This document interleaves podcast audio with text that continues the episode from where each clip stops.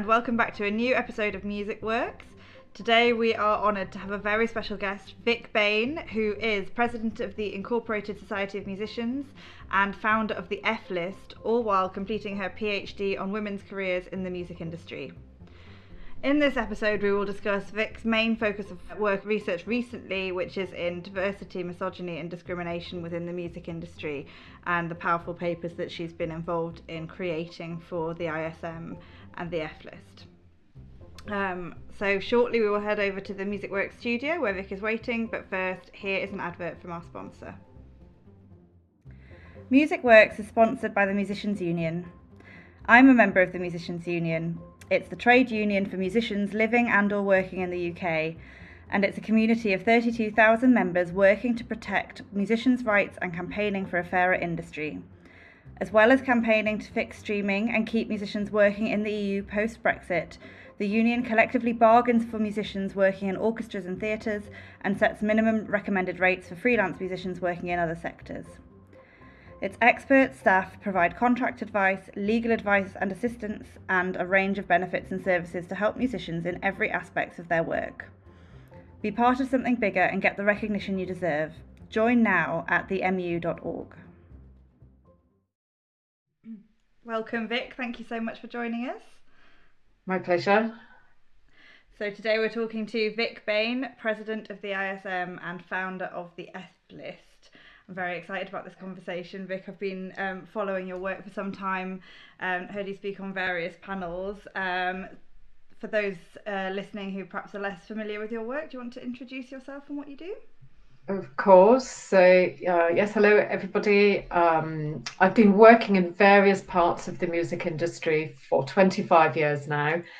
Uh, I think I've done everything from event management to running awards, and but really, I think maybe for the past 17 years, my focus has been working with membership organizations, um, either working for them or running running them. And at the minute, I am president of the Incorporated Society of Musicians, which I'm absolutely loving. And I'm also founder of a not for profit organization supporting female musicians called the F List. And in between all of that, I, I'm squeezing in a PhD looking at women's careers in music as well. Wow. Squeezing in a PhD is something fantastic. Um, and so we've come to talk about um, the the work that you've been doing most recently for these these organisations. You've got some really um, hard hitting uh, papers um, in progress. So, shall we start with um, the? Uh, you've just submitted a paper to the government, I believe, on behalf of the F list.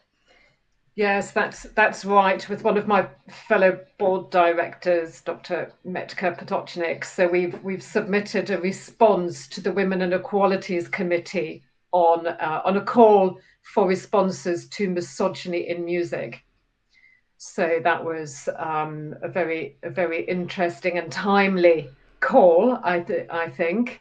I, I, I mean I know that the ISM and you know all of the other music organisations have submitted responses as well, but it was really important that we did at the F List too, because we are a large community of uh, of female musicians, and this is a you know this is um, a topic which affects many many women and can can act as a, a control mechanism for you know to to stop women's careers and um, in extreme cases to remove them from the from the industry. So it was very important we we put a response in. Absolutely. Um, um, can you tell us a bit about what the response looked like? Well, the um, the call was for very specific questions, so they were really focused on um, uh, misogynistic lyrics in songs, which was a was a, an, an interesting um, topic to respond to, and also about um, women attending festivals and events. So we really you know we really wanted to point out that it was this is a this is a, a, a, thing which is not just affecting audiences and fans it's also affecting the women on stage the female musicians on stage who have to have to work in, in, in these environments. So we we gave a, a, a lot of let, let's say a lot of a lot of facts and evidence we were able to put in our, our response, and not least because my my PhD covers this this topic as well. So I sort of very very well versed with with the evidence that's out there, and it, it shows that it's a huge problem for mm. for for women across all sectors of of, of music. So was the call out focused more on audiences than people in the industry then, or?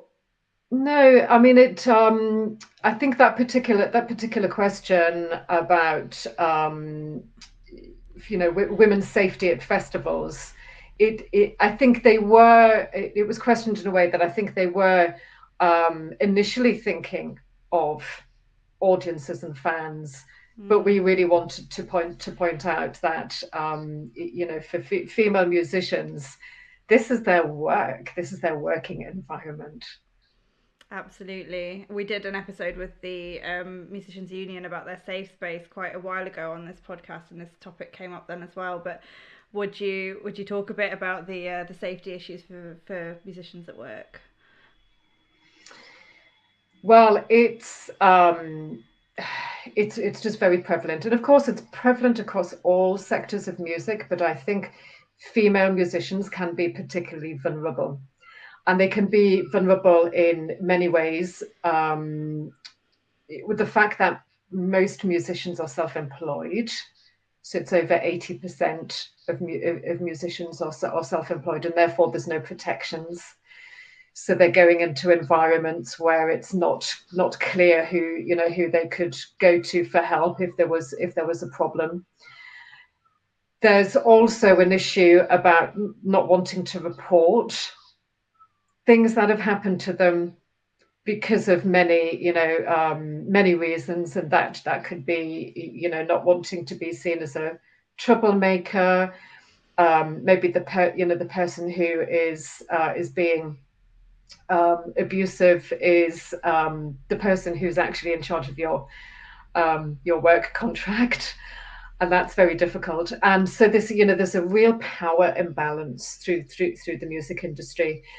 And and as I said, it, it happens in all sectors, but I think with music, um, especially the gatekeepers in the industry or male artists, certain male artists who are, are very successful, they can they can hide and um, abuse the power that they that they have.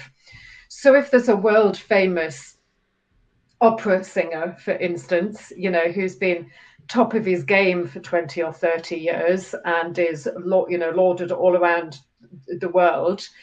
Um, if that person is abusive to, to, to you, what are you going to do? Who, you know, who, who are you going to tell? What, uh, you know, what recourse to um, sorting out that situation do you have? So there's not, you know, it's a very, it's, a, yeah, it's a very, I would say, heightened um, situ- situation for female musicians, and then not least by um, also in certain in- environments, and obviously in a concert hall, it's going to be it's going to be less dramatic than if you're in a um, abusey festival tent, but uh, abuse abuse from fans themselves as uh, as well to to female musicians performing on stage can you know can also be an issue with the and lack of um, dressing rooms and security men who don't understand that um, um, you know that even that you might be performing. Um, I've heard I've heard you know numerous numerous situations of female musicians not even being able to get onto the stage because the security teams didn't realize that they were musicians and they weren't they weren't just fans. the list goes on. Wow. No, I mean, and I'm laughing and smiling, but it is a, very, no, you know, a very, it's... it's... a very serious um, conversation. Yeah, absolutely. It's very serious. I think the the nuances of the music industry or the sort of particulars about how it works do really allow that um, those kind of less obvious imbalances to come through the imbalances of like the assumptions that people make about you the assumptions that people make about your ability to state what you need or maintain your own boundaries or not be influenced by um, power dynamics. Um, those things exist across all industries but i do think they are particularly prevalent in music so uh, yeah thank you as you say very um, very important and um, complex issue. And were you able what so the the paper having been focused on very specific questions was it able was it sort of geared towards a, a good response being possible to be put forward? Well, we certainly you know made made numerous recommendations. Yeah. You know, not not least that the Equalities Act needs to be strengthened. I, I mean, I'm watching with horror at the um, political shenanigans going on right now, which is you know su- suggesting that um, the Equalities Act should be removed, which you know um, is is is a would be a, would be an absolutely terrible situation, not least because it combines 50 years worth of um, legislative protections across all all aspects of society. So we're, we're calling for it to be strengthened, and in in particular for freelance musicians to um, to be to be covered. I, you know, one of the one of the things that we we think uh, should be very specifically articulated is that musicians who are who are on record label contracts or music publishing contracts should have some sort of protections as well because I think most people outside music don't realize that uh, being signed to a label um, is basically a a loan agreement. It's a yeah. it's an economic contract rather rather than you know giving you any sort of protection at all. But you know, so we so we think there's opportunity there to give to give signed artists more more protection. Mm. Um, uh, you know, and you know, lots. You know, there should be greater consequences for victimization, and victimization is is where where people are, are brave enough to to come for, come forward to make complaints about discrimination and harassment.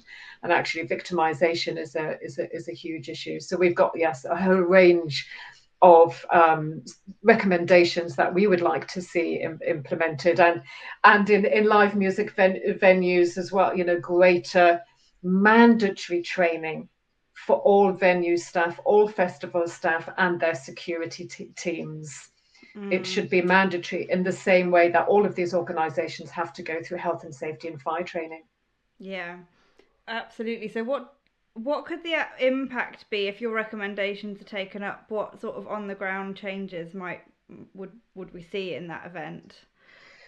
Well, certainly greater. I mean, if everybody has to go through, you know, a certain level of e- equality, diversity, and inclusion training, it, you know, it would it would certain certainly um, give more awareness.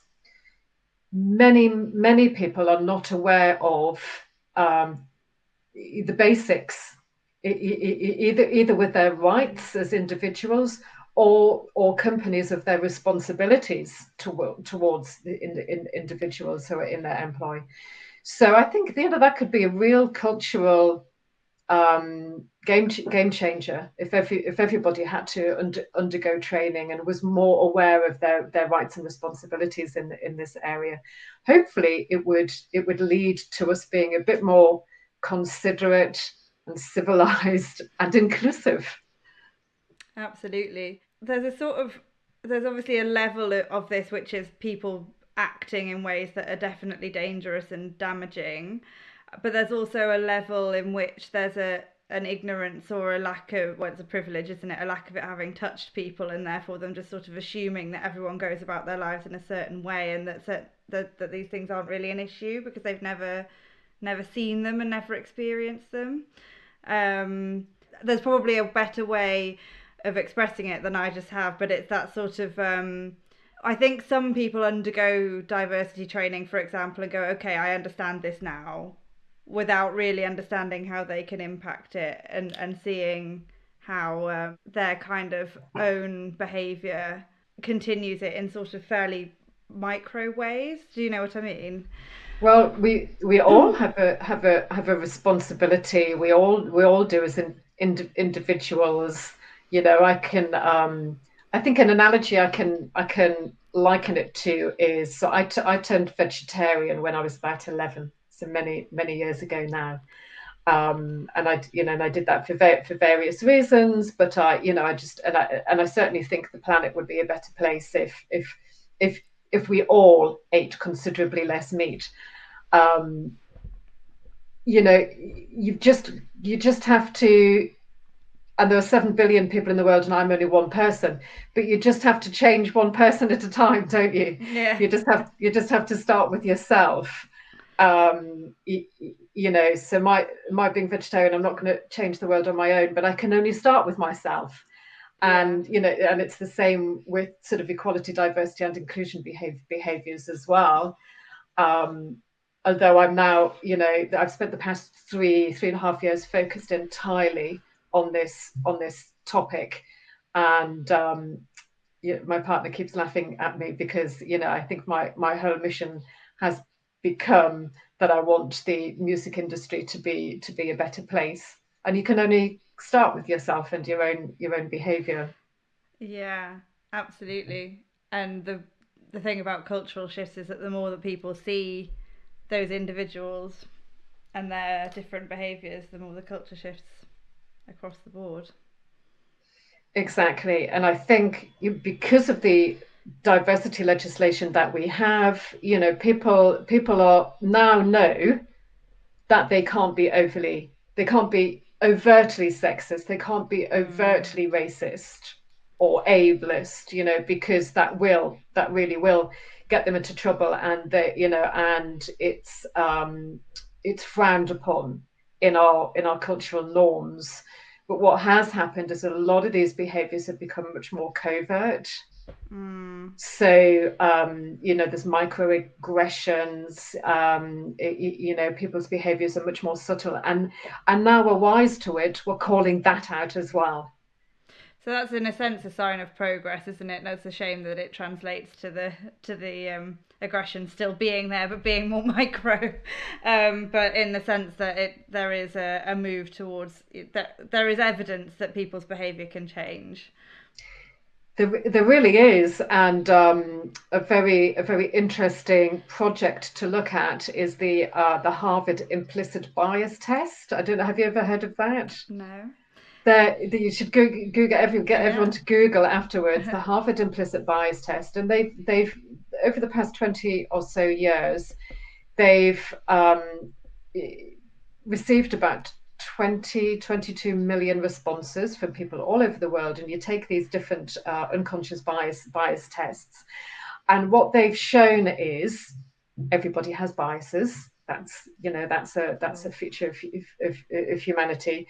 But um, people are definitely a, a lot less overtly biased nowadays, a lot less overtly, um, uh, you know, have have prejudices and uh, are not are not you know really um, upfront about about those. Um, so that is some progress, you know, that yeah. that biases have reduced, but we've still we've still as a you know as a society we've we've a way to we've a way to go, and that and, and that's why it's so important to look at look at evidence as well, evidence and research for, for everything. I always say facts, facts, not opinions. Well, yeah, absolutely. I think it is a topic that's very emotive and it can feel it's, it can be easy to feel criticized or to feel as though you're not doing well enough and, and, mm. and so on mm. um, with the best intentions. So, you know, facts and evidence like that are incredibly powerful for um, for helping get the message across. Um, so on that note, we were the other um, piece of work that we wanted to talk about um, was the the dignity at work um, paper for the ISM. Would you like to talk to us about um, about dignity at work? Yes, well, it incorporates all of these things we've been talking about. Really, the ISM. I mean, it's just it's been such a, such a pleasure to be involved with with them, and I've been on the board for for a few years now and as a as a music membership organization they are very unusual and that they have a um, a majority female membership. It's about eleven and a half thousand members now, which is I mean, it's doubled in size in less than ten years, which is amazing. Um, all of the other music membership organisations and union, unions have majority male me- membership, so it's a different a different sort of vibe, a different sort of culture, and also an all female leadership team which as well, which is also, I think, unique in in, in certainly different from anything That's I've experienced. Which came first? Yes, which came first? I don't, I don't actually know. Um, but Deborah Annetts, the amazing CEO, has been there since about 2008, I think, mm. and you know, and she's overseen this and this this incredible expansion and has attracted a lot of a lot of female members in. Mm. So I think there's great example of leadership positions, uh, it, power of exactly power of boards.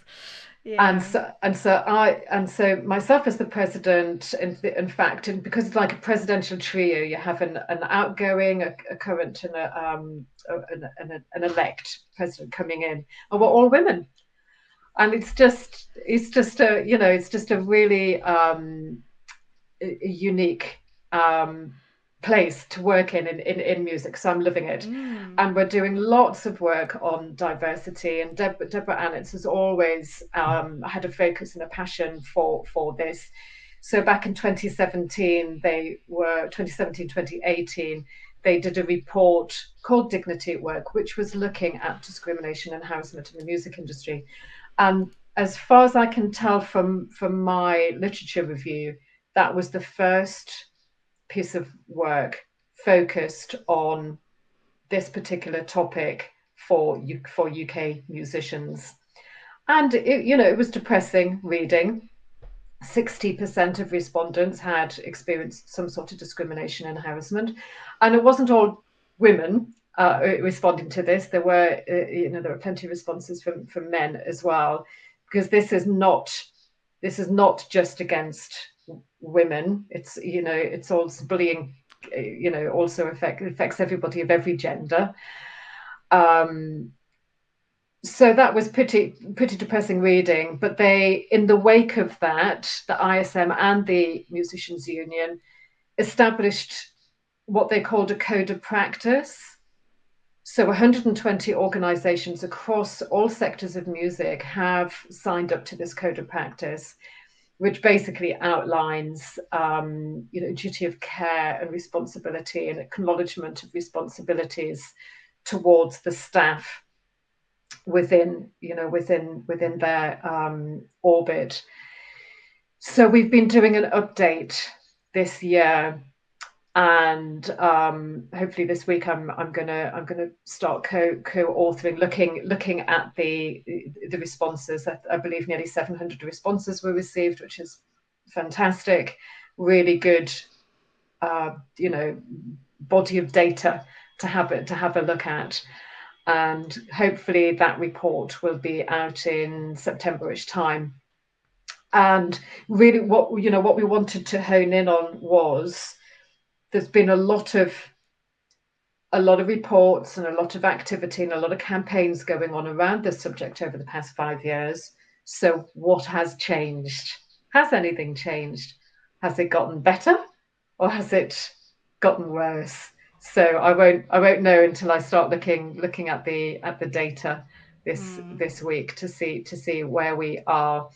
Uh, but my instincts tell me that there might not have been an awful lot of Im- improvement. But we'll, yeah. we'll wait and see. Oh, it was interesting to see what comes of that. yeah. Um, I've got a question about being. Um, I'd love to know what it's like being on an all-female board. I'm assuming you've you've been on a lot of boards of various makeup. I think we talk a lot, or I certainly hear and talk a lot about makeups of boards and the importance of them, and, and also have my own set of experiences of being on various boards and management committees and things like that. I'd love to hmm. hear your thoughts on that.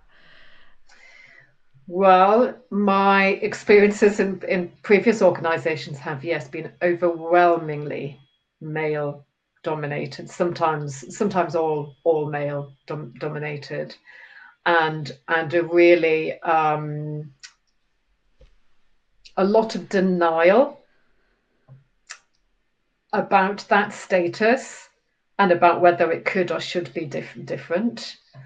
Um, so that you know, so that's that that's been that was tricky, I have to say, but things are things are really changing, and you know, I think as an industry, I think the, the, the really great thing is there is so much more visibility and conversation about about these topics now than there has ever been. So that's a good that's a good first step. That's like realizing that you are ill and you need and you need to go to the doctor for help you know that's the that's the first step. Mm. so so being on an all female board well with the ism it's an equally balanced board a gender gender balanced board or slightly slightly more women. And um yeah and that's that, that's good because we do you know it is good to have uh, um, diversity mm. of voices for, for thinking. But with my f f list board it is all women. It is all it is all women. We've been working together for two for two years now and i have to say it's just fantastic I just I love it. I, just, I love it so much. Amazing bunch of women. everybody, you know, gives up their time, that they're there for the right reasons. Everyone brings different skill, skills. You know what? We're, we're spread all all across the UK. The most northern one is in Glasgow. I'm in Cornwall. Um, another woman is in Margate. We've got somebody in Cardiff, and everywhere in between. Wow.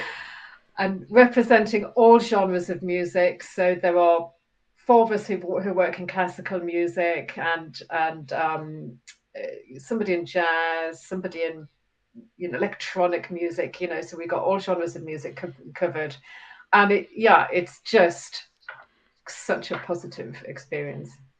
It's just um, and I think like I so as I've been thinking about this and listening to you talk about it, I've been obviously feeling that I, I know that being part of a wonderful board is is is an amazing thing. And it doesn't necessarily need to be anything to do with gender and could be more to do with the people that are on the the specific people that are on there and what they're bringing to it. But I suppose my experience of being on male dominated committees and boards has been and I think this probably is at least very largely a gender issue, has just been the method of decision making and discussion has felt male dominated in the in the way that a lot of workplace practices just are, and it's so inherent that you almost go back to not really being able to define where that becomes a, a sort of masculine trait. Do you know what I mean? So I suppose I was curious mm. as to as to how that felt and also whether it whether it felt like the whole way of discussing and deciding and so on was different. I feel yeah, certainly with the F List board and the and the ISM board, this it's it, you know, they're very professional, they're very considerate you know just the just the cultures of both of those org- organizations are really lovely. And, and actually there's another board uh, uh, um, i'm on that i'd that i'd like to mention as well. Parents and carers and performing arts. Oh uh, yeah. Uh, and again you know the culture within that organization is just is just it's very um, it's very lovely and supportive and professional and hardworking. Uh, you know and all of those things that it, it's a collective but you know quite so they're very deliberate you know you can change you can change cultures deliberately. Absolutely yeah. So i've not i've not always had such um such positive experiences on board so i'm having i'm having a great time with the board with the boards i'm on now and and real learning learning experiences as as well. Nobody's sitting on their on their on their laurels you know there's a real um um willingness and open-mindedness about about in, in, improving um, your effectiveness as a board as well. Yeah. I think these things are all really important to anyone who's considering becoming part of a board because they're so it, the the prospect, especially of an unpaid board membership, is so um, unappealing under circum- certain circumstances. If you're going to walk into something where you're where there's a dynamic that's not supportive or um, not effective in whatever it is you're trying mm. to achieve. So I do love talking about good boards. good boards, yes, they are out there. Who knew? You know, yeah. I mean, I've certainly had experiences which have been um, hostile, mm. combative, um, you, you know, very, very difficult and you know, you know those those experiences well they open your eyes they show you they show you a lot you learn a lot. Uh, but then when you you know when you go and participate in a in a um, in a non-toxic um, environment you're like oh this is this is what it could be like. Great.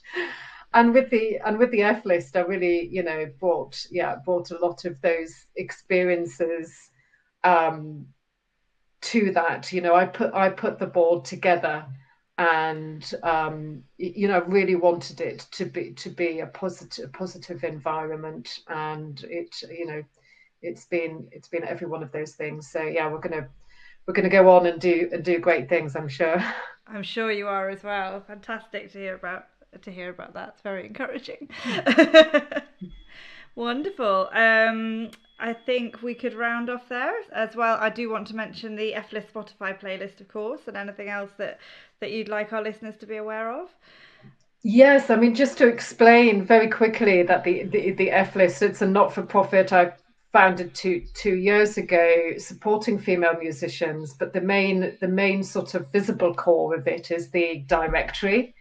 So, if any of your listeners out there are female or a gender minority and they can create a free listing and put up, you know, all of their their biog images, music links, anything anything they want, and then they can also apply to us to uh, have their music included in one of our genre playlists. So we have a classical one, and it is fantastic. It's about there's about five hours of music on it so far, but we we're very happy to uh, to keep to keep growing that. And then we have a um, a weekly playlist as well, which takes all of the latest tracks from all of the genres and puts them together. And that's also really uh, growing in popularity and really fantastic that you can be listening to some jazz and then you get a, a, you know media composition and then you get some R and B, and then you get classical piece, and it all works really, really well. It's, um, yeah, it's lots of fun. Fantastic. Thank you so much for your input, research, and work, Vic. I'm sure we're all aware um, that there is a gender gap and discrimination within the music industry. However, many still don't understand the dimension and impact of it. Your work is so important in highlighting this. Uh, listeners, if you are a female musician, performer, composer, engineer, anything like that, and are interested in joining the F List, please visit their website at www.f-listmusic.uk. You can also find a link to the F List classical music playlist in our description, which you can follow if you would like to submit works to be included in this or any other collection. And we'll also include the other links to um, to the various things that uh, Vic has mentioned in this episode in our show notes as well. It's been such a privilege to have you here, Vic, and thank you so much for your time and for your hard work in building a fairer industry for all. My pleasure.